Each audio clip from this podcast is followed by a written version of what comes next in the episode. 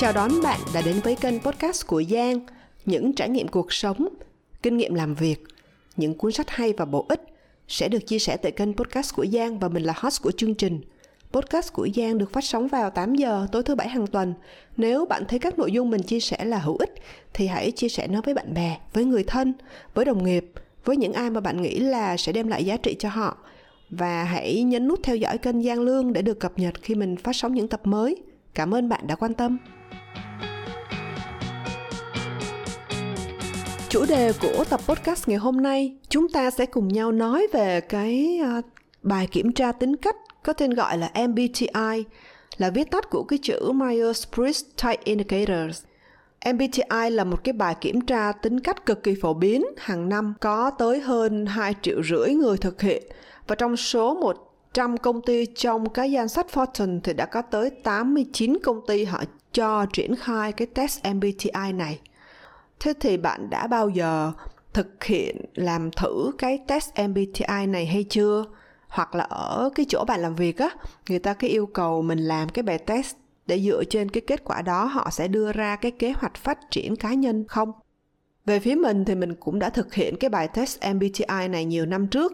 và kết quả của lần đầu tiên làm test thì mình là người INTJ. INTJ có nghĩa là mình là người sống nội tâm, introversion hơn là hướng ngoại.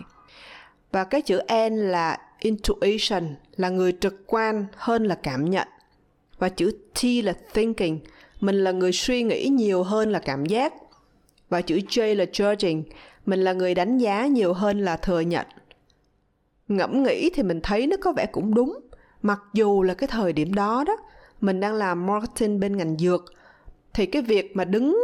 trình bày trong các hội nghị hội thảo từ vài chục cho tới vài ngàn đại biểu. À, người nghe là các bác sĩ dược sĩ cán bộ công nhân viên y tế là cái việc làm thường xuyên. Nhưng mình vẫn là một cái người hướng nội hơn. Mình luôn thích đọc một cuốn sách trong một cái không gian yên tĩnh hơn là những cái buổi tiệc tùng linh đình hoặc là những cái party những cái club. Và vài tháng sau khi mà mình làm lại cái bài test MBTI này thì kết quả mình lại là người ESTP, một cái nhóm tính cách khác.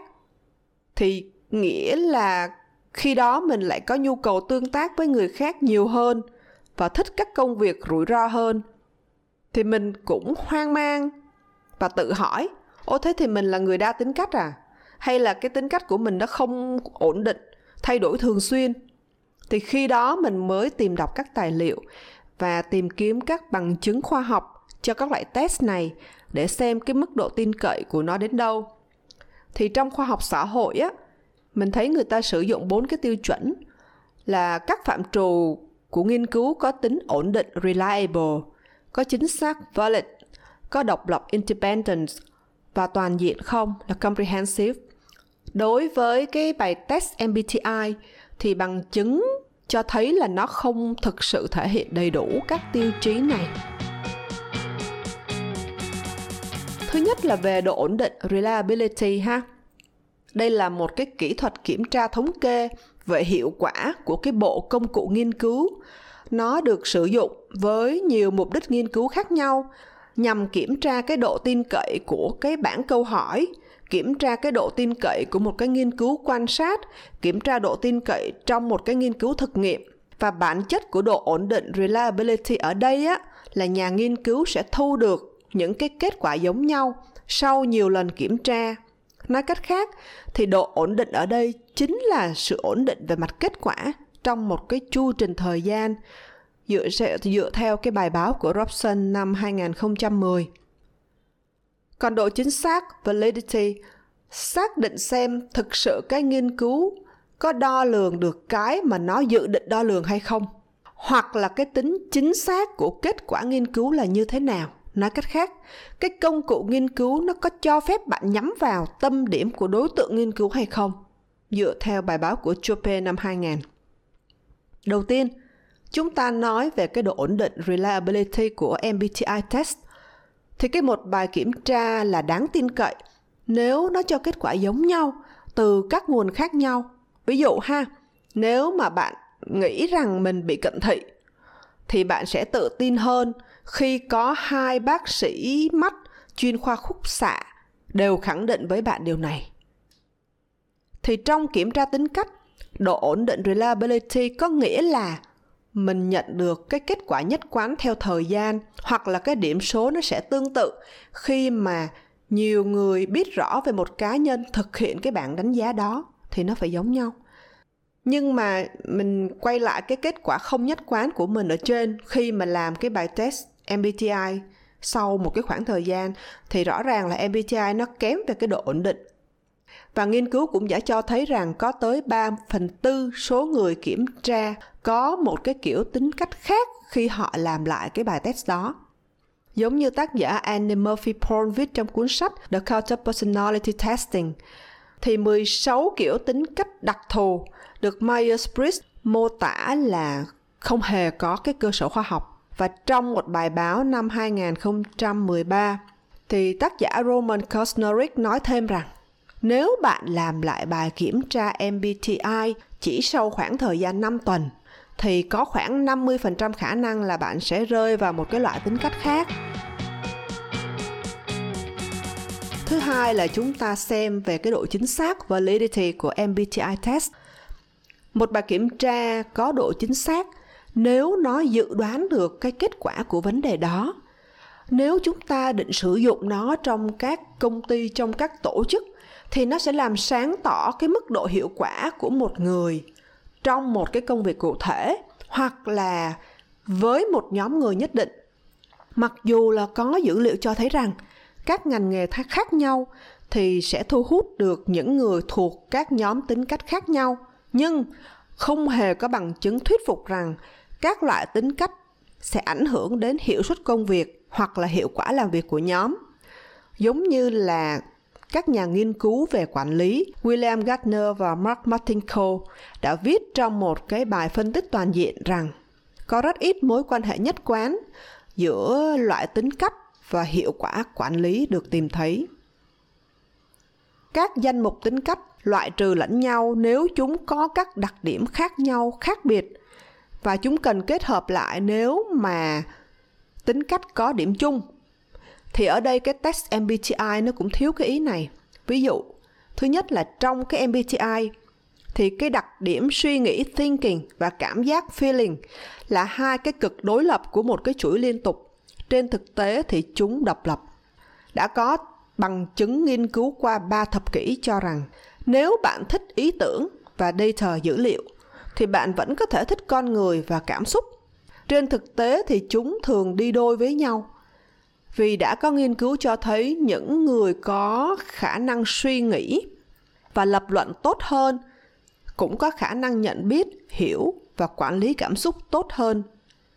Khi làm bài test với một kết quả, lần đầu tiên là người thiên về suy nghĩ,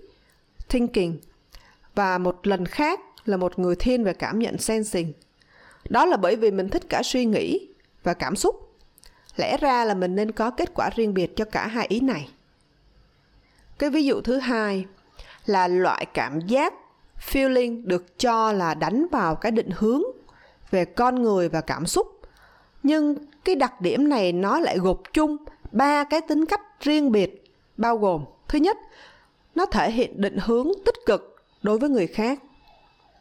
tính cách thứ hai là xu hướng cảm thấy cảm xúc tiêu cực. Và thứ ba là khả năng tiếp nhận đối với những cảm xúc này. Tiếp theo là cái tính toàn diện comprehensive của MBTI thì một bài kiểm tra tính cách toàn diện cần đánh giá đầy đủ các danh mục tính cách chính mà có tồn tại. Một trong những yếu tố quan trọng bị thiếu trong cái test MBTI mà các nhà tâm lý học nhân cách gọi là ổn định cảm xúc so với phản ứng, tức là xu hướng giữ bình tĩnh và có khả năng kiểm soát khi mà có căng thẳng hoặc áp lực. Thì đây hóa ra là một trong những yếu tố dự đoán quan trọng nhất về các kiểu suy nghĩ, cảm giác và hành động của cá nhân và nhóm. Đáng tiếc là điều này đã không được ghi nhận trong cái bài test mbti một cái ví dụ khác là cái kết quả thừa nhận perceiving và đánh giá judging xác định xem mình có phải là một người tổ chức và lập kế hoạch hay không, nhưng lại bỏ qua cái yếu tố siêng năng và động lực hướng đến thành tích hay có xu hướng đi kèm với những cái đặc điểm này. Thì kết hợp lại với nhau, tất cả các điều này tạo thành một cái đặc điểm tính cách, gọi là sự tận tâm. Như các nhà tâm lý học nhân cách Robert McCrae và Paul Coster đã tổng kết lại thì MBTI không cung cấp đủ thông tin toàn diện về bốn khía cạnh tính cách mà nó thể hiện. Ngay cả cái việc hướng nội hướng ngoại á, là một cái đặc điểm mà MBTI nắm bắt tốt nhất thì cũng không có hoàn chỉnh. Theo MBTI thì hướng ngoại là nơi bạn nhận được năng lượng của mình từ thế giới bên ngoài hoặc là thế giới bên trong. Điều này chỉ đúng một phần thôi. Nó không phải là sở thích tương tác với mọi người. Đặc tính của chúng ta được định hình rất nhiều bởi cách bộ não của chúng ta xử lý các kích thích thần kinh. Giống như tác giả Susan Cain giải thích trong cuốn sách Quiet là hơn 1.000 nghiên cứu được thực hiện bởi các nhà khoa học trên toàn thế giới cho thấy rằng những người hướng nội thì nhạy cảm hơn những người hướng ngoại với nhiều loại kích thích khác nhau, từ cà phê cho đến tiếng nổ lớn cho đến tiếng ồn ào của các sự kiện giao lưu kết nối hoặc hội thảo. Bên cạnh đó, thì hóa ra giống như là tất cả các đặc điểm tính cách khác, phần lớn chúng ta là những người ambivert, là những người có đặc điểm của cả người hướng nội, là những người thích dành thời gian ở một mình và người hướng ngoại là những người thích ở bên người khác, thích những đám đông. Thế thì câu hỏi tại sao MBTI test vẫn rất phổ biến bất chấp những cái vấn đề tồn tại này? Thì tác giả Andy Murphy Paul của cuốn sách The Counter Personality Testing lập luận rằng mọi người bám vào cái bài kiểm tra vì hai lý do chính.